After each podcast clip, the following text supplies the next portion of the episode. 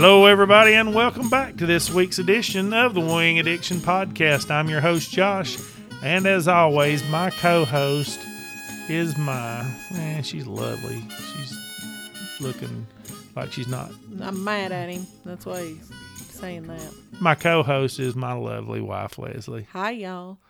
We are back. This week's guest you are really going to like. We have Mr. Todd. I don't want to mess his name up, but I'm going to try this. Bogenschutz. I think he said it was right. Mr. Todd Bogenschutz. He's the Iowa DNR small game specialist.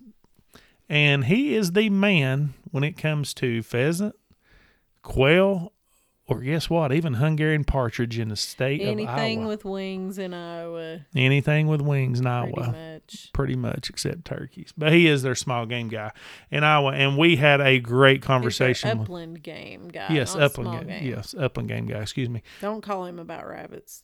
Don't call him. but he is your man.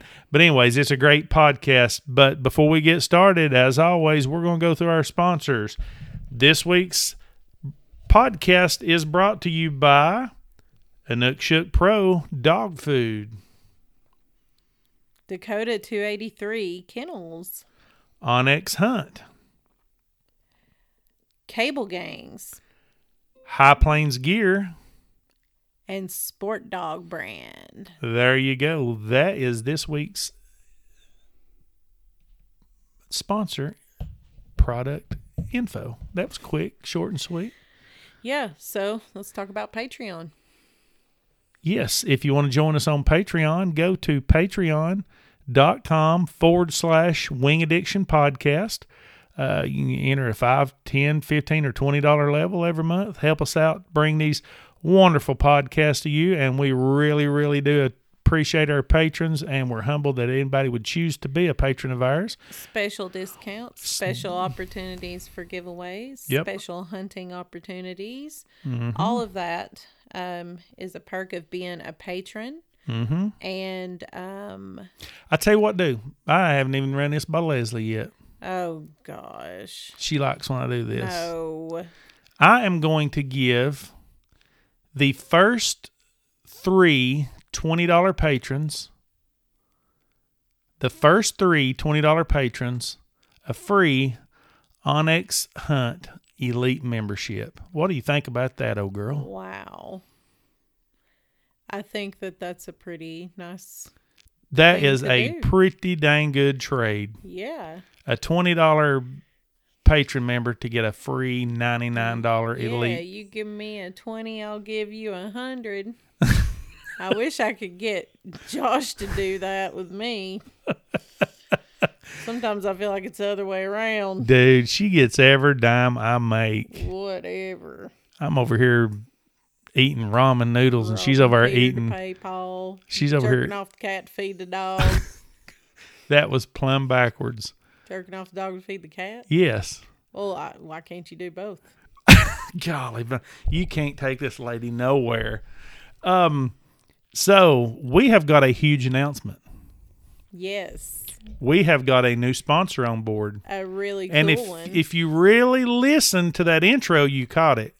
But if you didn't, you're like, "Who is it? Who is it? Who or is it?" I bet you know who it is if you follow us on Instagram and you've paid attention to our Instagram posts. That's right. Go jump on Instagram. Don't tell me you don't have Instagram because if you're listening to a podcast, you are sophisticated enough to have Instagram. Even Josh's daddy has Instagram and he accidentally sends SOSs on his phone. So if you don't have Instagram, then I don't know what to tell you.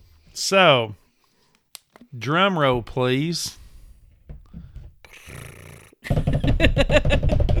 she looked like Uncle, um, what's his name, on the Oh gosh. on the Christmas vacation when Uncle they were Eddie? Uncle Ed. No, who was the one that done the drum roll? Clark asked for the drum roll when he was fixing to turn the lights on. They didn't ever light up, so it didn't go good. All the kids was doing it, You just wasted a bunch of everybody's time, and that's like about 45 seconds they'll never get back. Move on. Okay. Anyways, drum roll. It's High Plains Gear. High Plains Gear, and you may not know who they are, so you need to figure it out. You need to go to their website. highplainsgear.com. That's highplainsgear.com. This gear is Let- as close as you can get to custom made for your body. It is made in Cody, Wyoming. by a veteran, assembled in America, made in America. Are you even American if you don't own one of these vests? I don't know. I don't really think you are. High Plains Gear has two options. They have what they call the Desert Hunter. And the thing I like about High Plains Gear is their belt is all the weight is on your waist. It's not on your shoulders. How many times have you been walking through the fields with pheasant or a vest full of quail and you're like, oh my gosh, let's get back to the truck. Your shoulders is killing And you. then, like a contortionist, you're trying to reach all your pockets and figure out where you put what. And their belt is a MOLLE system. Now, it's owned by a guy named Reese. Reese R Y H S is how he spells his name. He is a retired. H Y S. yeah, that's whatever. That's what I meant. He is a retired veteran from the U.S. Marine Corps. His wife just retired from the Army, or was it? She what did? I don't think they were in the same branch of the military. Yeah, they were in a different branch of the military. But anyways, they're both veterans, Reese and his wife, which is super duper cool. so this belt and the whole gear is based around the MOLLE system. You can customize where you want to put your water pouches. You can customize where you want your bird bag. You can wherever you want your shell bags. And if I you tell got you what we're gonna do. We're gonna put one of these systems on and walk you through it. Um, we're gonna post that video after this podcast or the same day that this podcast will air. Um, we'll post that video. We'll put the system on and go through and show you the functionality of this thing because we could describe it yeah. and but until you see it, like you you won't understand. And this stuff is, and the thing I like about the thing that I think sets his system apart from any other on the market is the spring loaded pocket enclosures and oh the yeah. and the desert hunter actually if you're just you know out for quail chuck or something like that the game bag you don't even use the shoulder straps with the with the field with the game bag on your back. You just he, it comes with a game bag that hangs off the back of the belt. If you're dove hunting if you're quail hunting i mean you can fit a limit of birds in this bag that hangs off the back of your belt. You'll never even tell you're wearing this mm-hmm. thing. I mean this is a genius design. And that is called the Desert Hunter. Now you can also get the Uplander. The Uplander is the same exact system as the Desert Hunter, except due to the MOLLE system on the belt, you can attach the shoulder harness straps and a game bag to the belt and have a total uh, upland vest. It's a strap vest. His shoulder and another thing I love about his the Uplander is the shoulder straps are super thin. You don't have no mm-hmm. big bulky strap getting your way. It's also got a chest strap on it to tighten it up around you. You can hang it. He even makes a uh, holder for the I think it's the Garmin 550 Pro. Um, yep, Garmin 550 Pro. They've got um, uh, water bottle sleeves that you can add to it. They've got the Dogtra Edge RT. If you run the Dog e- Dog Edge RT holster, he's got a holster for that, or a remote. He's got a holster for that. He's uh, like I said, the Garmin Pro 550 Plus holster, and you can actually order extra collapsible pouch. He makes them in Hunter Orange or High Vis Orange, whatever you want to say, and he also also makes them in. I would guess you would call that that's like coyote brown. Coyote brown. Yeah, Yeah, it's coyote brown. So if you don't want the orange, if you like a more Maybe traditional, hunting. Yeah. You don't want all that orange on you. yeah, yeah, get it in coyote brown. But uh, the bird bag and shoulder straps, like I said, you just add that to the to the belt system. He also makes uh, Kydex holsters for starter pistols, uh, High Plains gear. It's um, but it's a killer, a killer belt. And I tell you, I'm in love with those collapsible pouches that you keep your shells in. That's I put one on today, and I'm I'm pretty happy with my. I've been pretty happy with my upland vest, but let's be honest, there's not a whole lot of differentiation out there, and and I don't think a lot of the problems have been addressed. But I put one on today, and I just could not believe it. I was like, man, this is comfortable. Yes. I mean, crazy comfortable. Like you don't even realize it's on. Really, it felt like a gentle hug. and I'm oh, here we go. it did. It did. You know, I mean, I hate to put on, uh, for example, I can't believe she just said her bird vest felt like a gentle hug. It did. Okay, I'm going to give you an example of what doesn't feel like a gentle hug. Um, when I put on my um, is it my maybe it is my bird vest or is it my turkey? My turkey vest. Probably your bird vest because your turkey vest fits pretty good. I think it maybe it is. Okay, so when you have the the waist strap of your vest fighting with your clothing, Yes. That you is know, your it- upland You have a problem. Yep. And and so, you know, when people are making the waist band on things, they do the I feel like they all there must be some waistband manual out there that says all waistbands need to be this width or whatever. And the width on this is completely different. It almost gives me the like the look of a I mean, you know how like when weightlifting belts are Mm-hmm. supportive, you know, not bulky like that, like not as thick, but it gives me like that kind of vibe. yeah, it know? sits great on your hips. It, it feels almost. It feels like it's supporting you instead of you're supporting it. Basically, That's good. Yeah, that's a good Yeah. analogy. Yeah, that's a good analogy. So check them out. High Plains Gear. Uh, we've got Reese coming on for an episode that will probably be the next episode uh, after this one. Yeah, I'm so bummed that when we talked to him on the phone the other day that that wasn't a podcast because he was so fun to talk to and we couldn't stop asking him questions and he, you know, the the commonality and like Mm-hmm. a lot of what we talked about and you know everything he said it just I hope that the podcast goes as well as our conversation did Mm-hmm. because it was uh it was an absolute great conversation and And and I hope I hope we help uh, Reese take this company to the next level because it, uh, you couldn't ask for a, a better guy. yeah yeah I mean, that's, I mean that's our goal is to is to hope you know with our few listeners we have that you guys will pay attention and that you'll check him out and that you'll um show him some love and Yes, pay. and, and if you do end up purchasing purchasing we're working on some stuff that we can help with Uh, our, yep. our listeners um, out with purchasing some of his products but um, you know these small companies like this let me throw a need big. your help so so if you do buy anything you know be sure and post it on social media tag Yes. them in it try to collaborate with them Tag um, us. tag us show show pictures of it tell tell them what you like about it And if you already have a High Plains Gear vest, Yeah. put it out there, tag us, and say, "Hey, Wing Addiction, look here, we yeah we, we- beat you we're- to the punch Yeah, we got this. But listen, um, we love the stuff, and we are working details out for our pay. Excuse me, I had to sneeze. Holy smokes, that pause was unintentional. Uh, we're working working something out for our patrons. Hint, hint, um, and also a promo code for our listeners. But anyways, that's our newest sponsor, and we want to welcome Reese and High Plains Gear and his wife.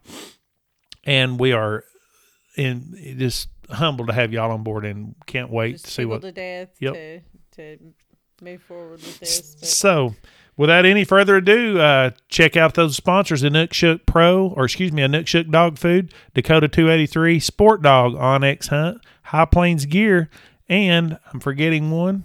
Cable Gangz. Nope, didn't forget it. Got it. Got Cable Gangz. and Reese uses Cable Gangz Yep, yeah. And Reese told it. He said, "Oh man," he said, "Those Cable Gangz." He said, "Those things are awesome." I think it's funny when we started this podcast. You, nobody had ever heard of Cable Gangz, and we were the first p- podcast that they ever sponsored. And now, and I'm not saying it's all because of us, but now everybody in the country's got Cable Gangz, or they're Uh, wanting no, cable it gangs. Mm-hmm. just shows you how a good product will make it a good product will make it Yep. and the hunting community is a small community and we all talk People, I've got a request. I have been talking to some sponsors, and I know I have listeners ordering stuff from our sponsors that are not using the promo code. They're ordering it and paying cash full price. If you order a Dakota 283 kennel, use our promo code. It's in the show notes. If you order onX Hunt, use our promo code WA10 WAP10. It's in the show notes.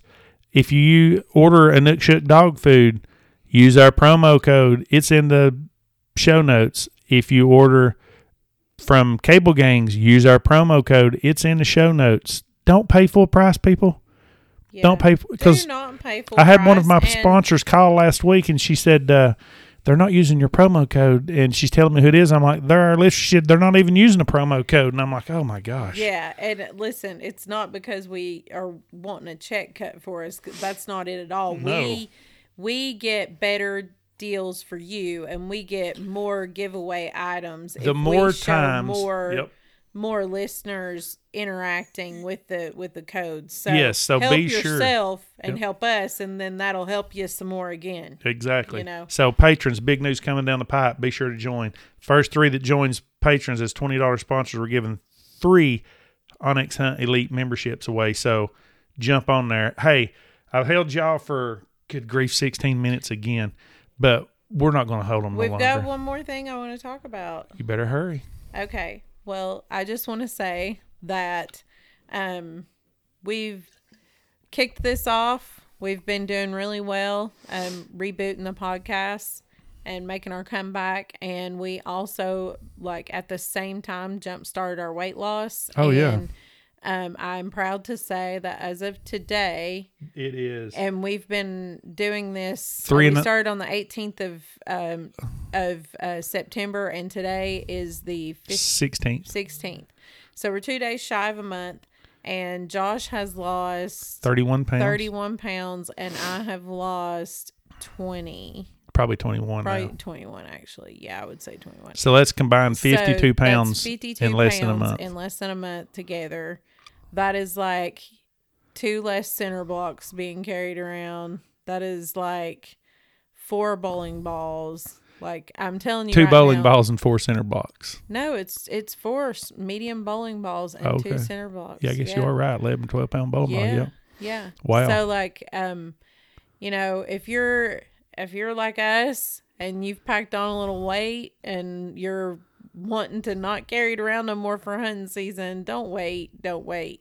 Um, if you want to know what we're doing and you want us to help you out, give us a call. Um, I tell you what, Mm-hmm. Send us a message, yep. Send us a message. DM. Send us a DM on Instagram Or email us at Wing Addiction Podcast. wingaddictionpodcast.com or no, Wing Addiction Podcast at Gmail. at gmail wing wing addiction podcast at gmail and um we'll talk to you we'll get we'll get on Yep. the phone with you and we'll try to get you hooked up with the same thing that we're doing because It's let me tell you if i can do it anybody can hey, everybody, we really hope you enjoy the podcast this week. Mr. Todd will get you going where you need to go in Iowa and listen at these numbers. Thanks, everybody. And here we go. Alrighty. Got you there. So, I guess Todd has. Uh, have you been out in the woods yet or the fields yet? I know it's uh, middle of the uh, middle of October. I'm sure you've probably done been out chasing something. Oh yeah, I've been out bow hunting and uh, actually had a mule deer tag in Colorado, so I've been out a little bit. But nice So, so I don't butcher your last name. Today we are talking with Todd. Is it Bogenschutz? Bogenschutz, yep, good wow. job. wow it's a miracle he said that correctly She all the time has she she all the time says she has to correct my typing and and all this, but I, I tell her it's just auto. I blame it on well, autocorrect. anyone that knows us knows that anyone that listens to this podcast knows that well, Todd Bogenschutz, Todd, uh, tell us your title. You are with the Iowa DNR, and what is your government in air quotes title? I am the upland game biologist for the Wildlife Bureau with the DNR. Okay. So I guess you know Prendergast from Kansas. Yep, yeah, he would be my counterpart in Kansas, and so yeah, actually, the national pheasant meeting was in Ohio last week, and uh, yeah, so Jeff was there along with my counterparts from other various states across the pheasant range. So yep, know most of them pretty well.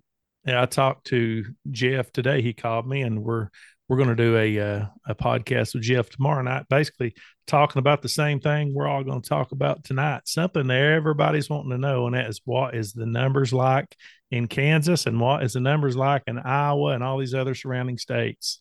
Well, the funny thing too is that, and I mean, and no offense to Iowa, but I've never really thought about Iowa that much until this year. I don't know why. I have no explanation for it, but I've heard really good things about bird numbers uh, on the interwebs. And so I told Josh, I said, forget Kansas. I want to go to Iowa. yeah, I mean, Kansas beat us uh, bobwhite quail, that's for sure.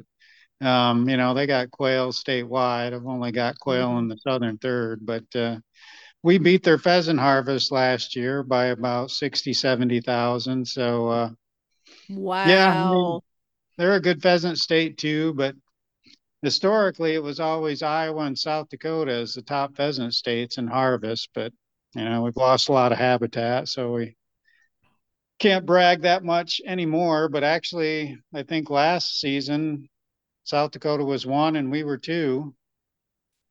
Well, that's great. What are what um are y'all doing to try to mitigate that habitat loss issue?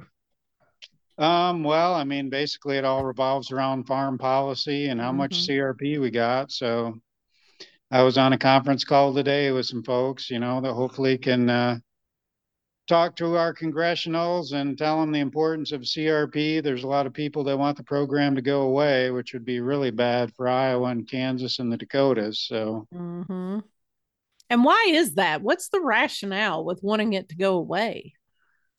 Um, it's just, you know, kind of the farm groups don't like, you know, you know, taking land out of production, you know, they'd rather sell chemicals and seed and equipment. And so mm, they want every sense. acre turned over. So, you know, but that doesn't grow many pheasants and quail. And so Right. So right. who's so who who's winning this battle right now? Or are we winning or is the the chemical and the farmers markets winning winning this battle? Well, you know, John Deere and Monsanto and Cargill and ADM, they all have deeper pockets than most hunters. So, mm-hmm. Yeah. for sure. Yeah. So, what is compare? Okay, we're talking about CRP. While we're on that subject, uh, how many acres do y'all have enrolled in CRP in Iowa um, this year? In Iowa, we're currently sitting at about 1.67 million acres statewide. So, pretty good number for you know the enrollment in the program. Um, you know, historically, CRP's been as high as almost 39 million acres nationwide. Wow. Today, we're sitting at probably 18 million mm-hmm. in the mm-hmm. classic sense. So, I mean, that's really why bird numbers in Kansas and Iowa have dropped off, and the Dakota, well, across the pheasant range, basically. Mm-hmm. So, what at, at, at peak at peak CRP enrollment numbers? What uh, around what years was that, and what kind of numbers did that look like? For um, Iowa? so the peak peak year was nationwide was uh, nine, 39 million acres, and that was probably about in the mid to late 90s, um, early 2000s. And so at our peak, we had 2.2 million acres. Mm-hmm.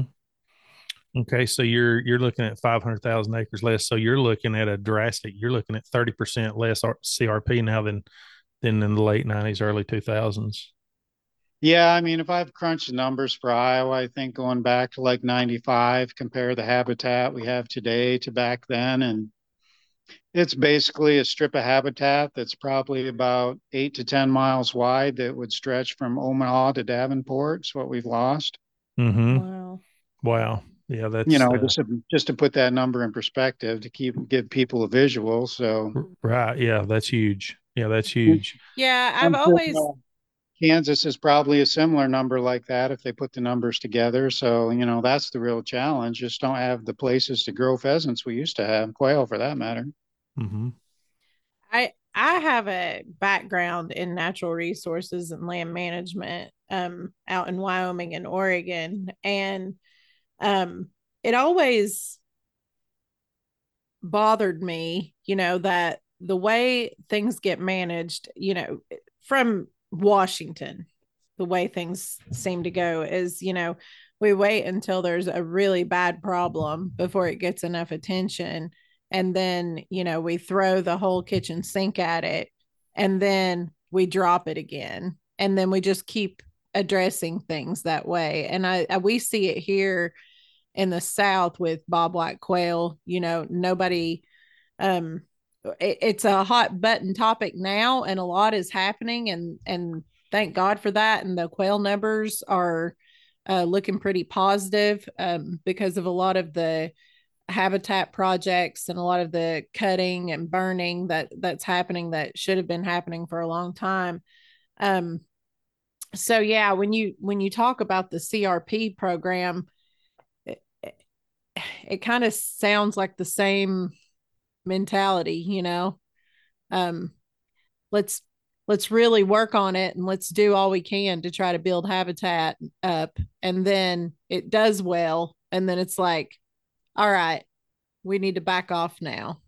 And we don't have to throw all our funding at that anymore. Or the deep pockets win because they're not afraid of you know getting sued or environmental groups or or whatever.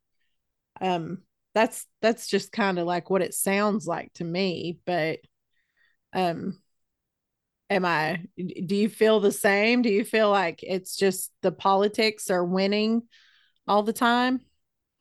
Yeah I, you know i'd say it's probably just you know a lot of hunters aren't aware of how important like federal farm policy is so you know i think if a lot more people contacted their congressionals and told them we want a strong crp you know i think that definitely would carry weight but you know basically most of the congressionals are hearing from you know, like the John Deeres and the crop insurance providers and and you know, granted farmers want a strong, you know, safety net. You know, I understand it is a difficult business and stuff too, but um, you know, truthfully, there's no shortage of money in the farm bill. It's really about how Congress wants to spend it.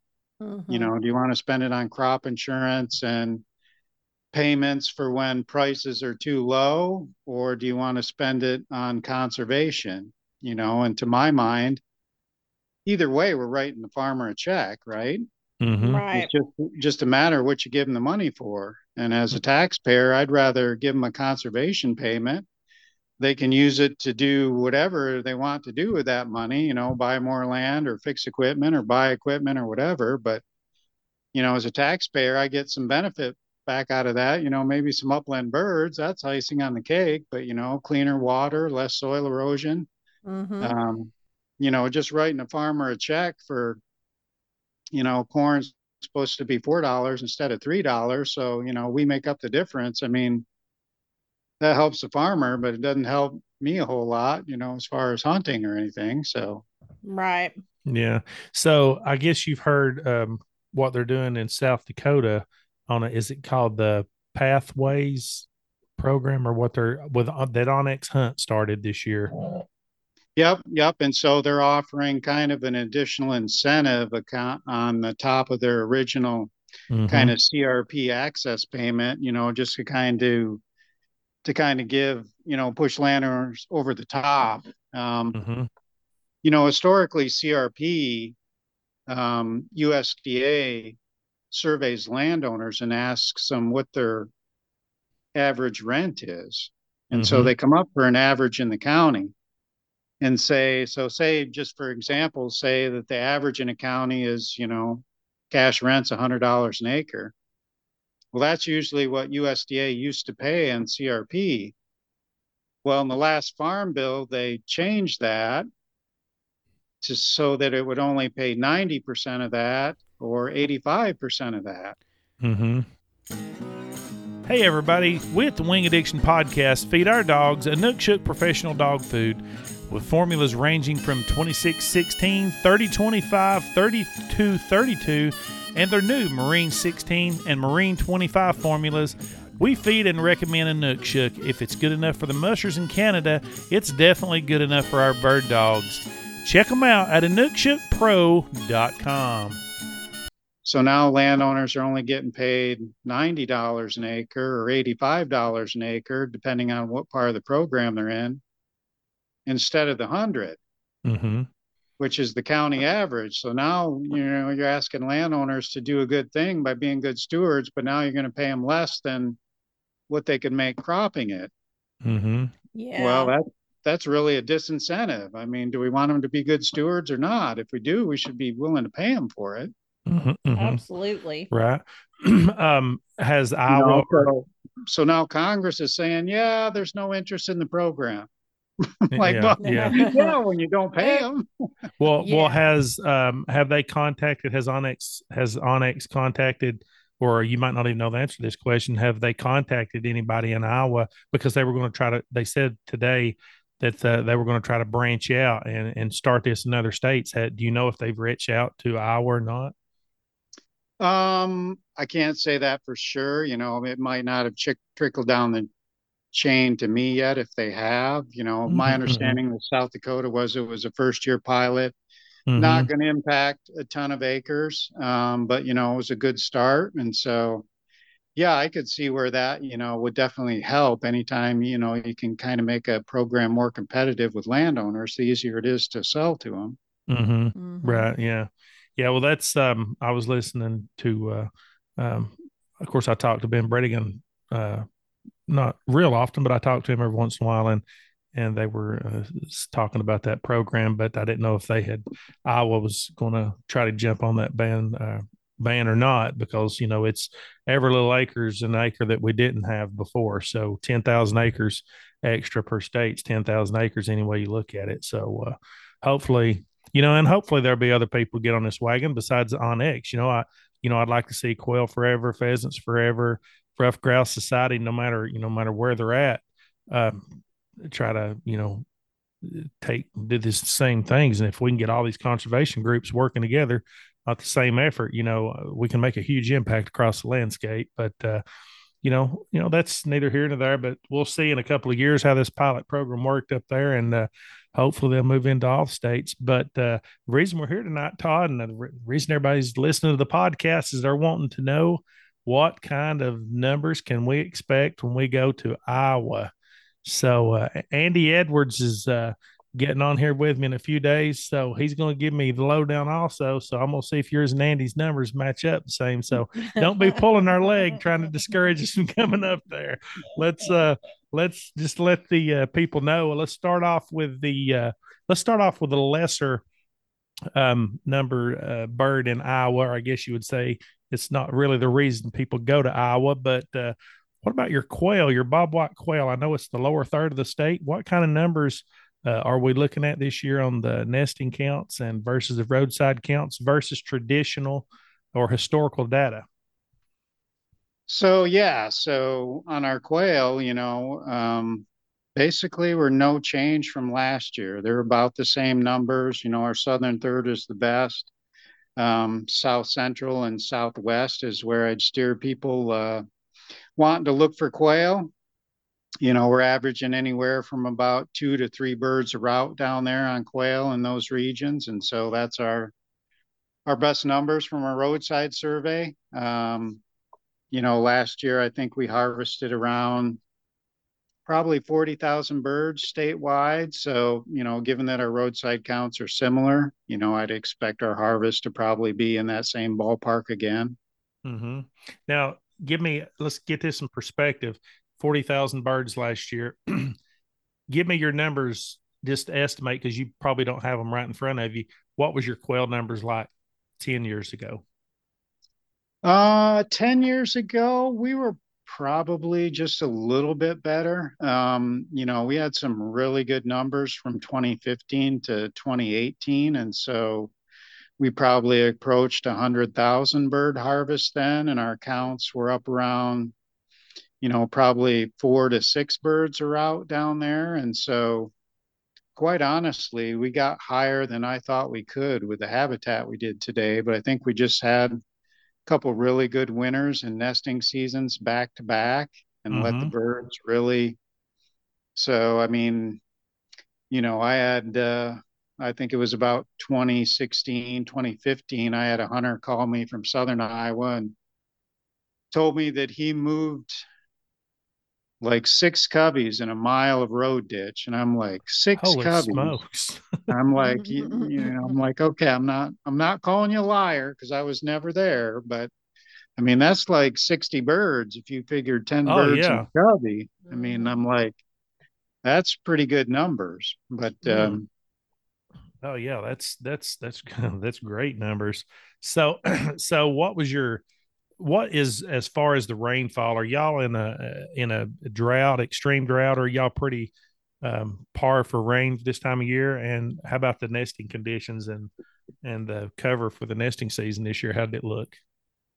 Um, we had a really good winter. We should have had good overwinter survival. We didn't have much winter down there, so we should have brought all the birds through the winter in good shape, especially the hens, the important ones. And but we were in a drought. I mean, we opened up a lot of our CRP to hang, and uh, you know, we're like eight to 10 inches below normal, I think, at this point in the year. So it was a dry nesting season for us. So, you know, I was kind of expecting quail numbers to jump like pheasant numbers did, but hmm they didn't. And so, yeah, you know, quail tend to tolerate the moisture a little bit better mm-hmm. uh, than pheasants and tend to do well, you know, when we're kind of around average to above average, but not Mhm. so much when we go below average. So, Mm. My guess would be we just didn't quite have as good a nesting success, didn't have the bugs that the chicks needed, and so we just didn't see the production.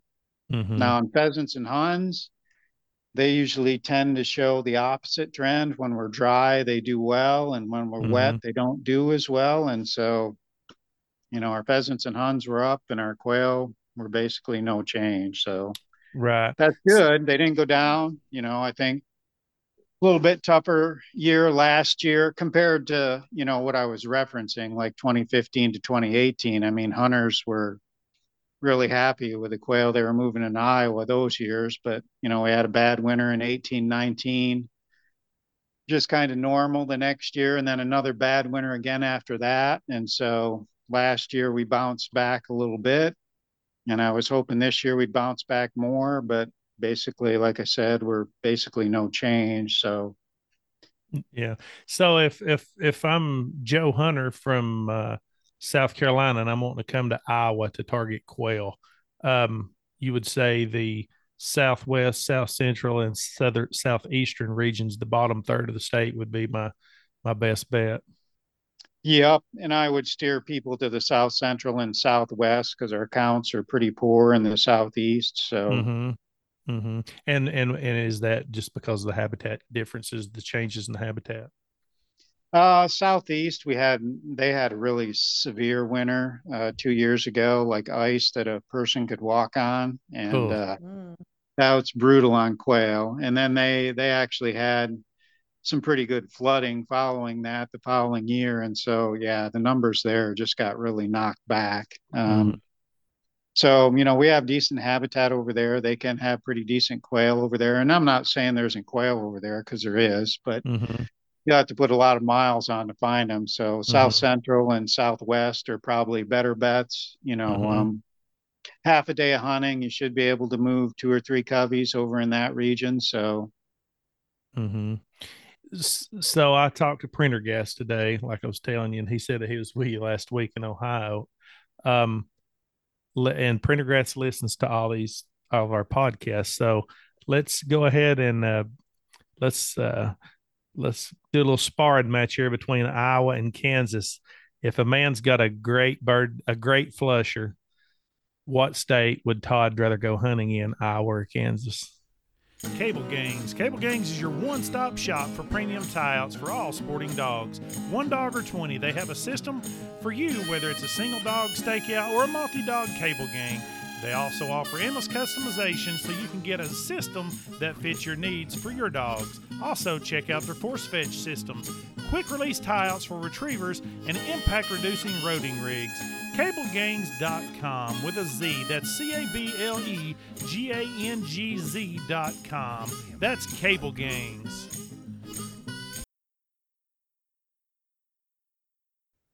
Uh, if you want strictly quail, uh, you know, Jeff told me they shot 400,000 last year. We shot 40,000. So, Sheesh. Um, you know, that's statewide perspective, but you know, I'm, you know, we offer some good spots of hunting, probably as good as Kansas. Just we don't have as many of those spots as as Kansas does. So if I'm if I'm if I'm chasing those uh, long tail birds that cackle when they fly, where am I going to Kansas or Iowa?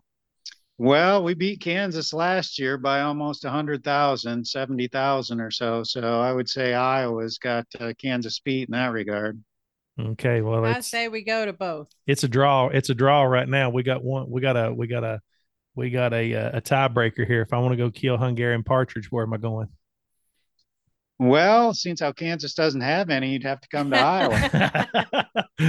Prendergast, you heard that? Yeah, I told Prendergast that I'm not going to make it out this year. I said I think I'm going to go to Iowa, and he said, "Oh, I know how. I see how you are now." He said, "I see where we fall on the totem pole out here." But uh, my wife Leslie, she loves to shoot those dang pheasants. That's because I'm not as quick on the draw as as the guys I hunt with. So they fly a little slower.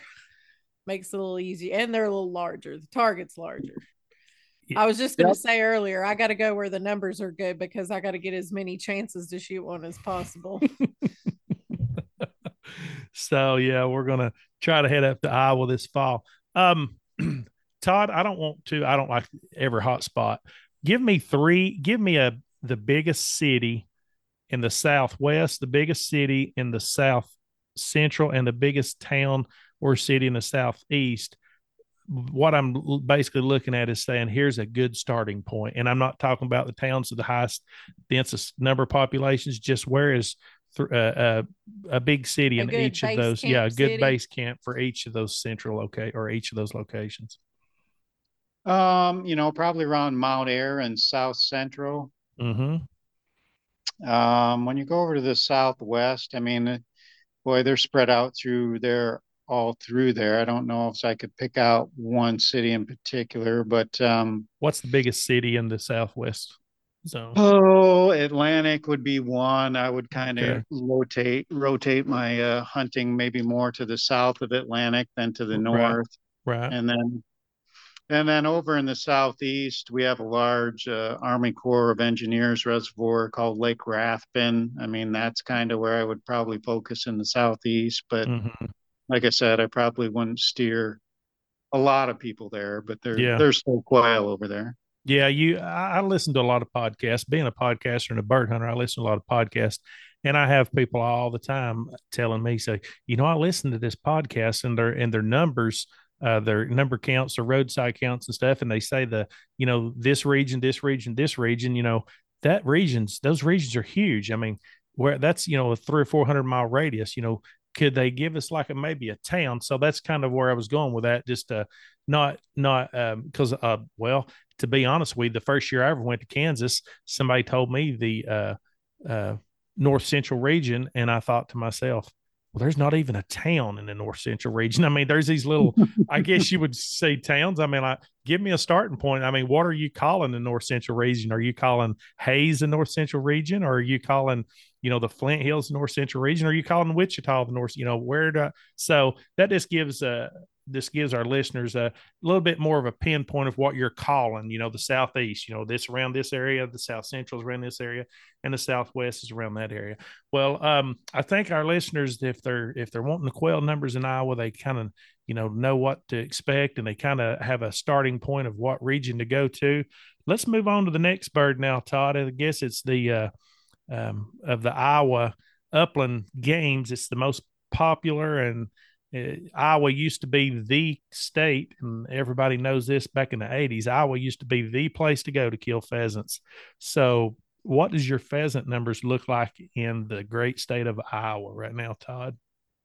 Well, we came up about 15% from last year. And so, kind of tying our best counts since, well, we got to go back to 2015 to kind of tie where we are this year. And back to 2007 prior to 2015. So, you know, we got pretty good bird numbers. Uh, our hunters, you know, gave me really good reports from last fall, and the counts are a bit higher than they were a year ago. So, we're shaping up to have another pretty good fall. I'm estimating we should be in the 300 to 400,000 rooster range for our harvest this year. Just depends on the number of hunters we have. Oh wow. Yeah. Okay. So let's break it down by regions. You got six regions that the pheasants are. Uh, well, I guess you would basically say that's nine regions. You got the uh, the central states, the northern states, and the southern states. Um, what would be your uh, what's the go to region as far as number counts this year? As far as your highest number counts, what regions are hitting the hot spot in Iowa? Um, you know, generally our core pheasant range is all pretty good. Um, you know, if you go to our website, I've got the map with the numbers, and then I create a thunderstorm map, which kind of shows the hot spots in the state. You know, I also produce that for quail, and so that's generally where I steer people. You know, when they want to know where to go, is just take a look at those thunderstorm maps, and mm-hmm. you know that kind of dials in the numbers a little bit more for them. But um, mm-hmm. um, you know, up in the Northwest, we averaged almost 40 birds a route. I mean, wow. if you move across northern Iowa, then we're 31. In the North Central, we're at uh, 27 in the Northeast. If you drop down toward Omaha, we're at 27 a route. If you come over to Central Iowa by me, we're at just shy 26 a route. I mean, so basically all those regions, you know, if there's decent habitat on the ground, you should be able to move pheasants without too much trouble at all. Now, I keep hearing you saying on a route. Tell our listeners uh, how long is y'all's roadside count routes? So our routes are uh, 30 miles long. They're all mm-hmm. on gravel roads, and we have two per county. Mm-hmm. So we've been running these since the 1930s, a form of this survey, and so we've got a long history with it. And uh, yeah, we just basically run the same routes. Uh, under the same weather conditions by the same staff uh, each year. And so it gives me a really good index to what the population's doing. You know, it's impossible to to count all the pheasants out there. They're just too good oh, at hiding. But uh, mm-hmm.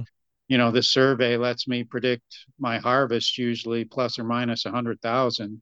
Mm-hmm. Um, so it does track pretty well what the populations are doing and how they're distributed. So, you know, there's always, like I said, we drive two routes in a county. So it's not like we drive the entire county. I mean, we've right. got two random routes and, uh, you know, what it's basically, what the numbers are basically telling us is, you know, generally in that region, um, you know, if you can find good pheasant habitat, you know, there should be some pretty decent birds. Um, but, you know, there's always, local hailstorms and local rain events that can flood out nests or kill birds and you know mm-hmm. and even in an area we say is good so mm-hmm. you know we can't like i said we can't track every acre out there and know what's going on but um well, it, I've heard, you know, in Iowa, and tell our listeners if this is correct or not. In Iowa, you can actually hunt the roadside ditches. Is that correct? Yep. Yeah, our public our road ditches are considered public land, and so from yeah the edge of the road to the fence is is uh, open to public hunting for pheasant, quail, or huns. Um, you know, if you shoot a bird and it falls on the other side of the fence, you have to set your gun down, but you do have a right to go over there and retrieve, you know, that bird. so yeah, we have a lot of people take advantage of, you know, the fact that our road ditches are basically public land. Mm-hmm. Now, so you don't have. I know here in Tennessee we can't shoot a gun within 300 feet of the center line of the road, so that that you don't have that in Iowa, I guess. Do you? Or is is the road ditches only on the gravel roads, or how does that work?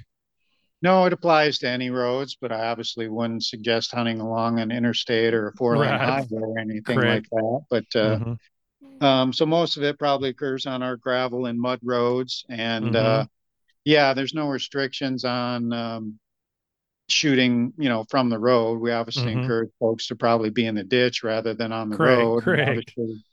You've always got to look for, um, you know, vehicles and be cognizant of that. Right. Yes. Um, our only rules related to that is you can't shoot within 200 yards of an of a dwelling or right. you know a building with livestock. Right. Correct. Yeah. Whether you're there or whether you're wanting to get there, know where you're at or where you're going with onX Hunt. Check us out at onxhunt.com. Well, that's uh that that's that's good to know. Cause like I said, Leslie and I are gonna make our trips to Iowa this year. So when does Iowa season open and close? I think it the pheasant season opens toward the end of this month. Am I correct? Yep. Yeah, we've got standardized seasons so hunters can plan. You know, and we'd always get folks calling us saying, When's your season going to open next year? And so we just standardized it so that mm-hmm. people can plan 10 years from now. Our season always opens the last Saturday in October, whatever day that is, and runs mm-hmm. through January 10th. And uh, quail season opens the same day, last Saturday in October.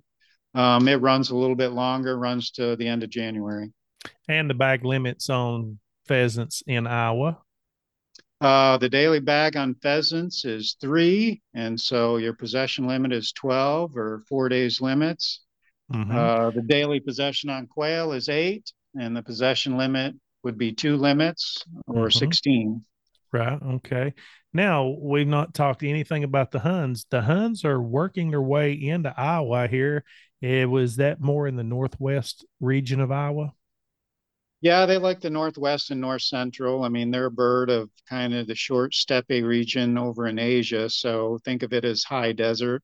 Mm-hmm. So uh, that's where they tend to do the best for us, where we don't have trees, and that's mostly you know up north where we have intensive farming. Mm-hmm. It's also tends to be the drier part of Iowa. Um, like mm-hmm. I said, they tend to do best when we have drought years, and this is a mm-hmm. drought year, and so yeah, our counts were up uh, 43% statewide. Oh, um, wow. So, yeah, they made a nice bump. And uh, yeah, our better counts are coming from Northwest and North Central and, and Central Iowa, which is kind of the areas that they always tend to show the best numbers in. Mm-hmm. Um, they're challenging to hunt here because they basically don't seek out cover like pheasants and quail do. They tend to just hang out out in the stubble fields and mm-hmm. then the mm-hmm. plowed fields. And so we have a over. lot of them, a lot of them in Iowa, a lot of acres of that, and you know, not a ton of Huns. And so well, that's that's one of those birds. I guess you trip over or, or you point on accident walking back to the truck across the fields. That's pretty much yeah. Usually they're kind of a anecdotal bird to somebody pheasant hunting. They just happen to bump a covey, maybe walking from a ditch to a or a waterway over to a CRP field or something like that. Um, mm-hmm. You know, any of our locals that really want to target them, they usually wait until we have, you know, a good snow cover. Mm-hmm. Um, and then you can drive the back roads and just glass for them. You know, they tend to covey up much like quail in groups of, you know, 10 to 15. And so when you get that first, you know, three to five to six inches of snow, you know, if you're willing to put some miles on, you can sometimes spot the coveys out in the field, and then it's just a matter of of uh, you know knocking on the door and getting some permission, and then seeing if you can get within gun range of them. I was, you and I was talking last week, or maybe it was week before last. you was telling me about the uh, dog pointing out in the middle of the field. And you're just like, what in the world is this? And then you just happen, you know, just by happenstance, up comes a covey of Huns, and he's like, I was not ready. I did not have a clue what this dog was pointing, and here comes a covey of Huns up middle of the field yeah, happened happened exactly that way. I'd hunted a little piece of CRP and put the dog on heel to go to the next one and keep her close. And halfway across, she just spun and pointed, you know, and I'm walking in plowed dirt and I'm looking out there and I'm like, what the heck are you doing, dog? There ain't nothing out there. And, you know, made her heel up again, started walking up, busts a covey Huns and flies away. And I'm like, well, you dummy, you could have actually shot at them. But so now, uh, so you hunt with a flusher, or you hunt with a pointing dog? Uh, I hunt with pointers. I hunt with a okay. drahthaar. Okay. Okay. Yeah. I got a, a buddy of mine. He loves, he got drahthaars. He loves them. we got, we got short hairs and wire hairs. And we just recently because of Leslie's fetish with killing these darn pheasants, bought us a cocker. So uh, we've got a little fireball that's about 12, 13 weeks old right now that just loves to retrieve and loves to get in that thick brush. So when we come to Iowa, maybe we'll have a little cocker with us. Do you see a lot of hunters and a lot of what you would call just pheasant hunters in Iowa? Do you see them? Uh, is the number of hunters hunting with flushers versus pointers about even, or do you see the pendulum swinging one way or the other in Iowa with those pheasant hunters?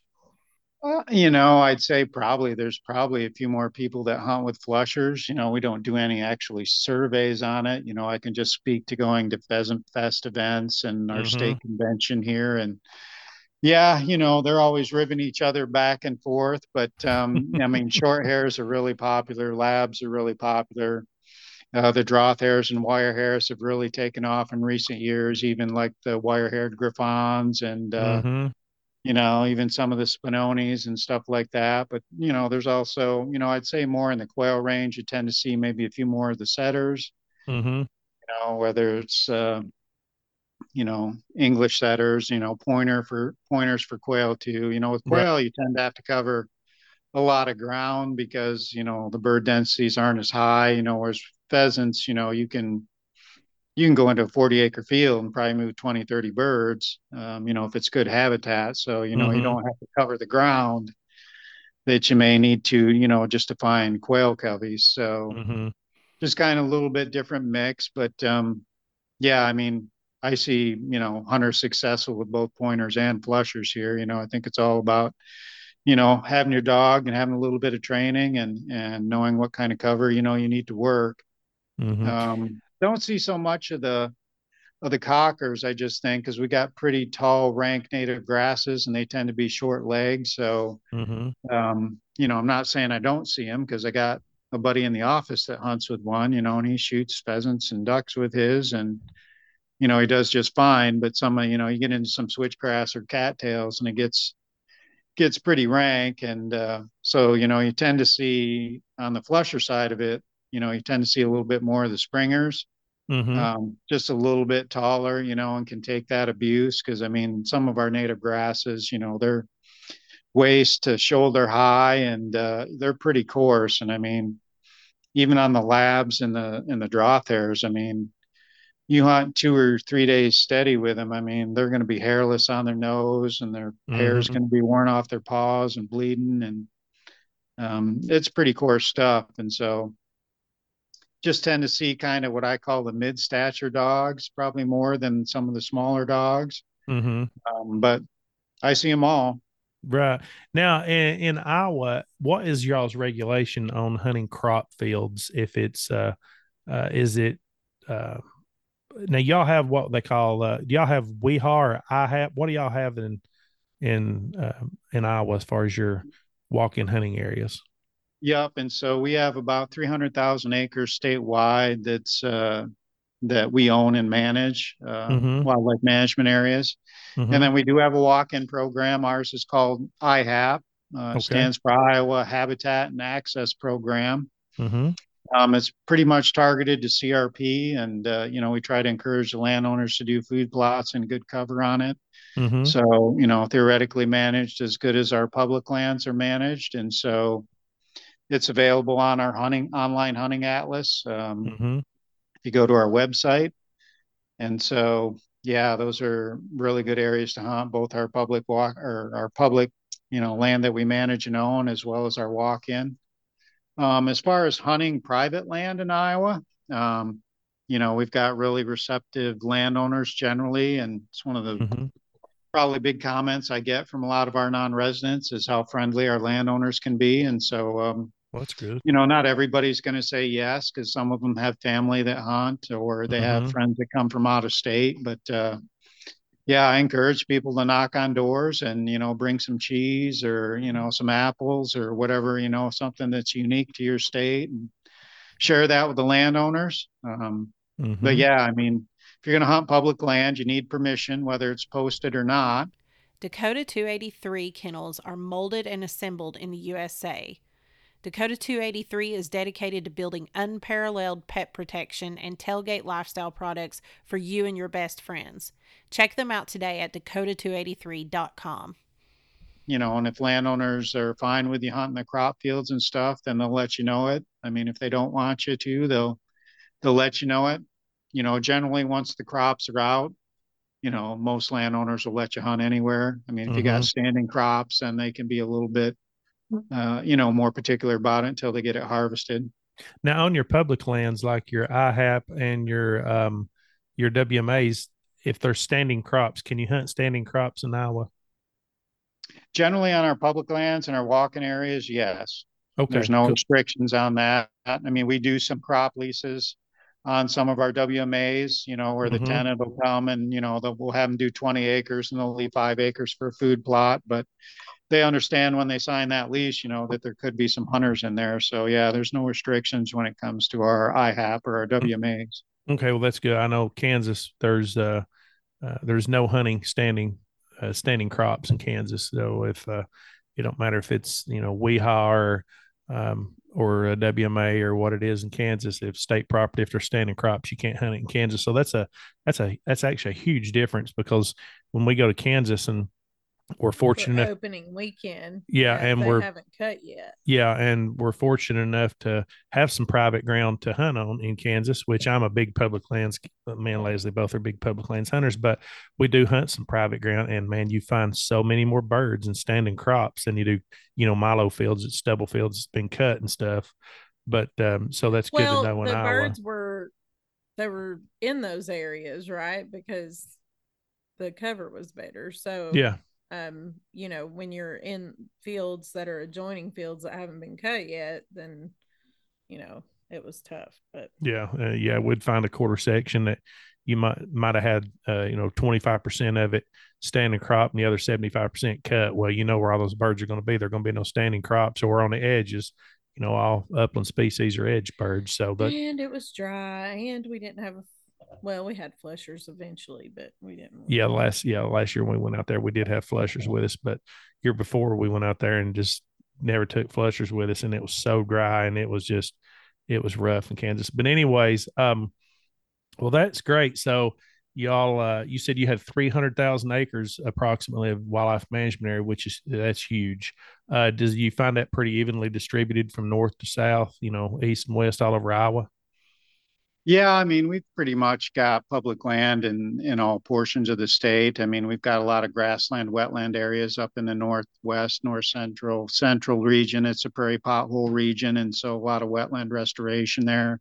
Mhm. Um, you know, you kind of trickle east to the Mississippi or down to the southern border with Missouri there, you know, we get a lot more timber in that part of the state. And so, you know, we've got some state forest and, uh, Mhm. you know, there's a lot more shrubby stuff down there. So that, you know, that's why you have quail and, and Right. rabbits down there, just because you, you know, that's the habitat they prefer. And so, you know, I'd say down in there, your public land's going to, you know, some of it's going to be, you know, state forest. So it's more deer, turkey habitat, not really what you would call pheasant habitat. But then, you know, we do have some upland areas.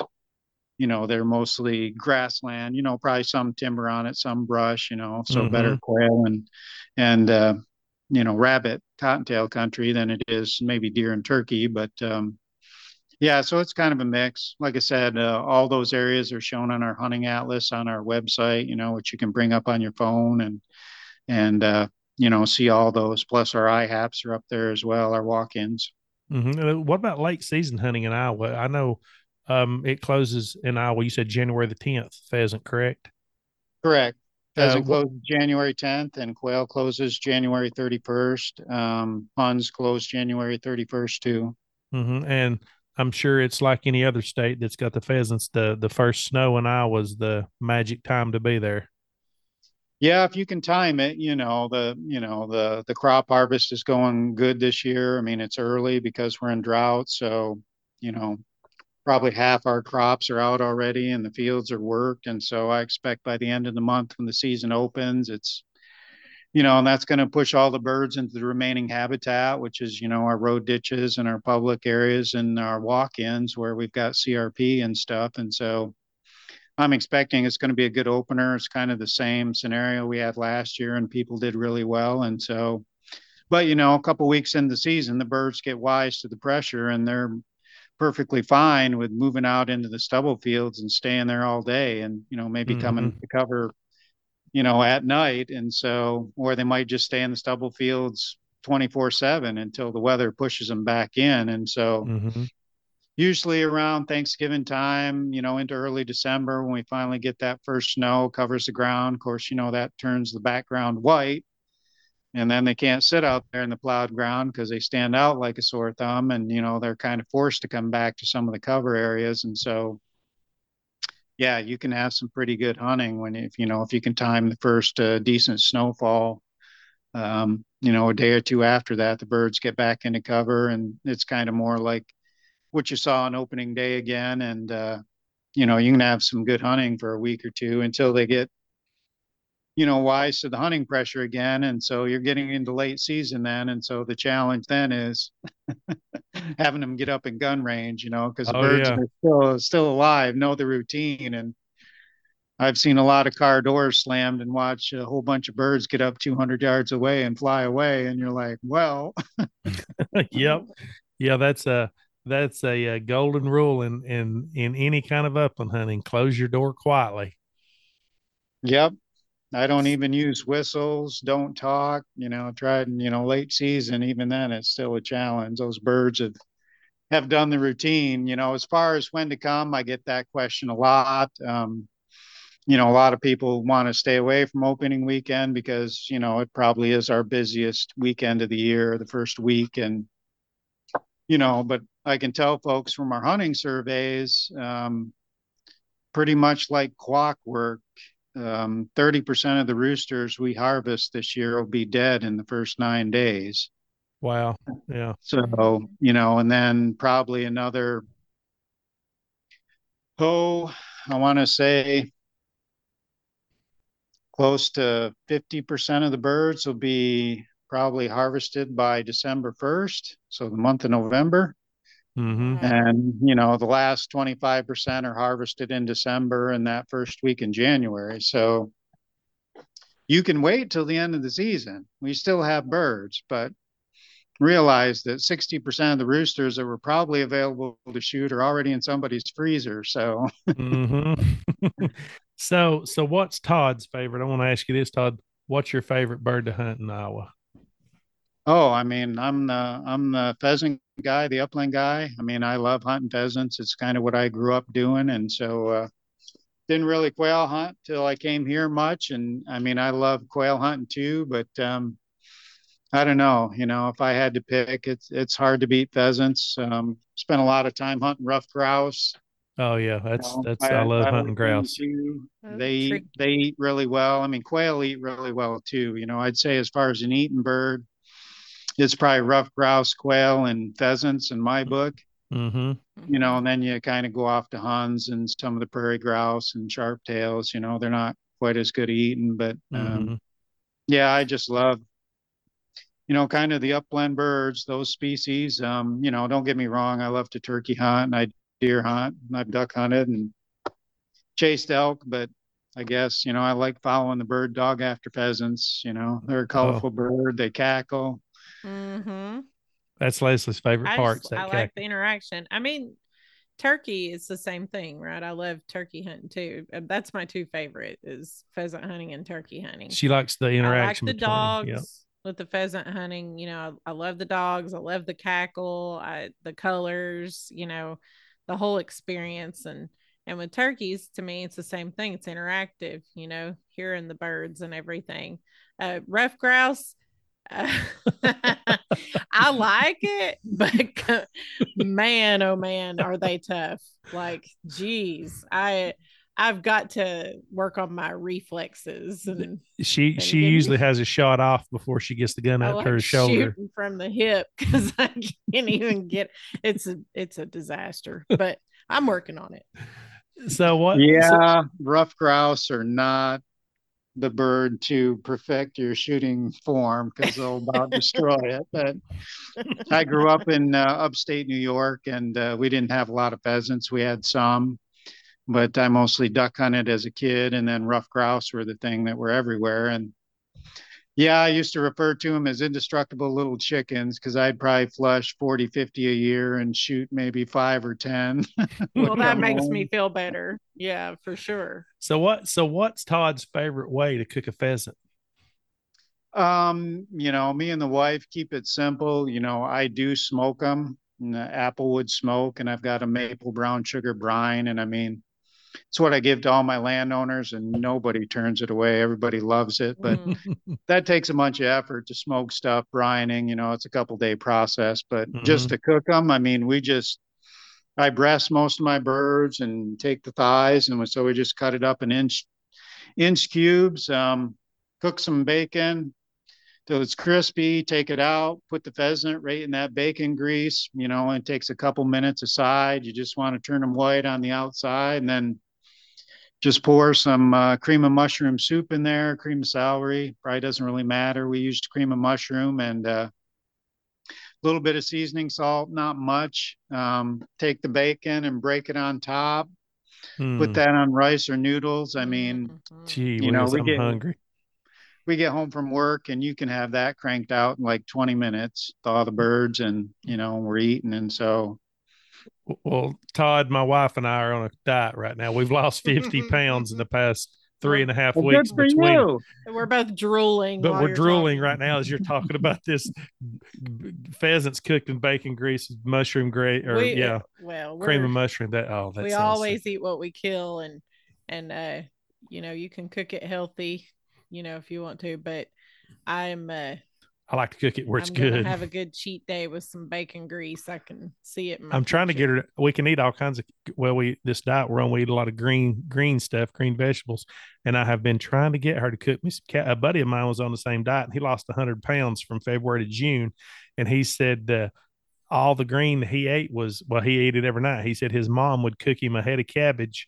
Uh, about twice a week, and she would cook it in bacon grease, and then just put the bacon bits in after she cooked the cabbage down. And I've been trying to get Leslie to do this, and she's like, "Gosh, there's no way we can lose weight if we cook that no, bacon grease." any bacon and lose weight, but anyway, whatever. But yeah, well, listen, Todd, is there anything that Iowa's got uh, in new regulations this year that hunters should know that's traditionally come to Iowa that might not know? Um, probably the biggest thing would be, you know, on some of our public areas, you know, they're waterfowl, especially up north. I mean, that is some of our better pheasant range. So you're gonna be hunting right next to wetlands, and so you know, obviously, we don't want lead shot going into the wetlands, and so mm-hmm. a lot of the areas up there require non-toxic shot, mm-hmm. and they'll be posted as such and it is listed on our website if, if folks want to see you know where those areas are we do maintain a list of them statewide um, mm-hmm.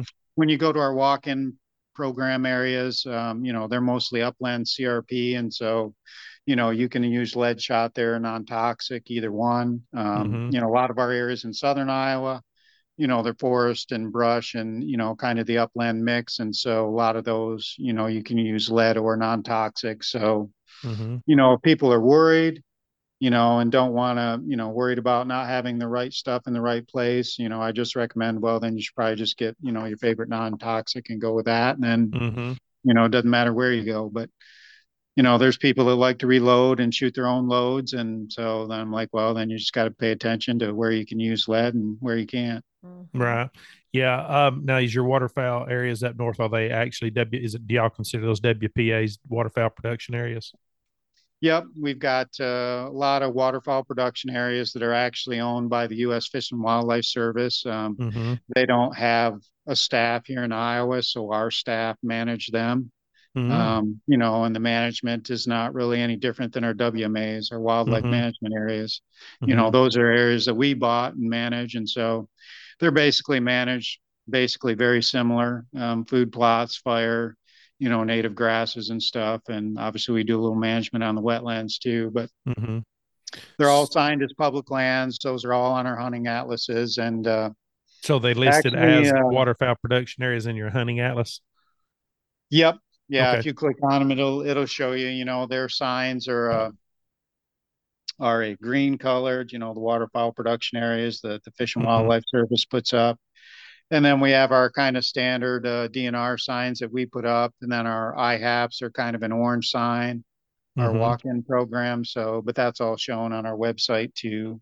Mm-hmm. And Iowa's kind of unique. We actually do have a county conservation board system, so every county's got like its own mini DNR, and so the county conservation boards are supposed to focus on recreation within their county, and so they make lakes for fishing and parks for camping and uh, you know some recreational trails but they also do have upland areas and forested mm. areas that they allow hunting in oh okay and so um, we have all those listed on our hunting atlas as well So no matter where you go in Iowa, there's going to be a little piece of land that you that you're able to upland hunt on, no matter what county you go to.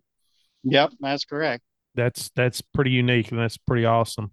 Um, I want to tell all the listeners um, there's no pheasants anywhere around waterfowl production area, so don't go, don't go there. those are those are for ducks only. There's no pheasants live there. Todd, is there anything you'd like the listeners to know about Iowa DNR before we get off here?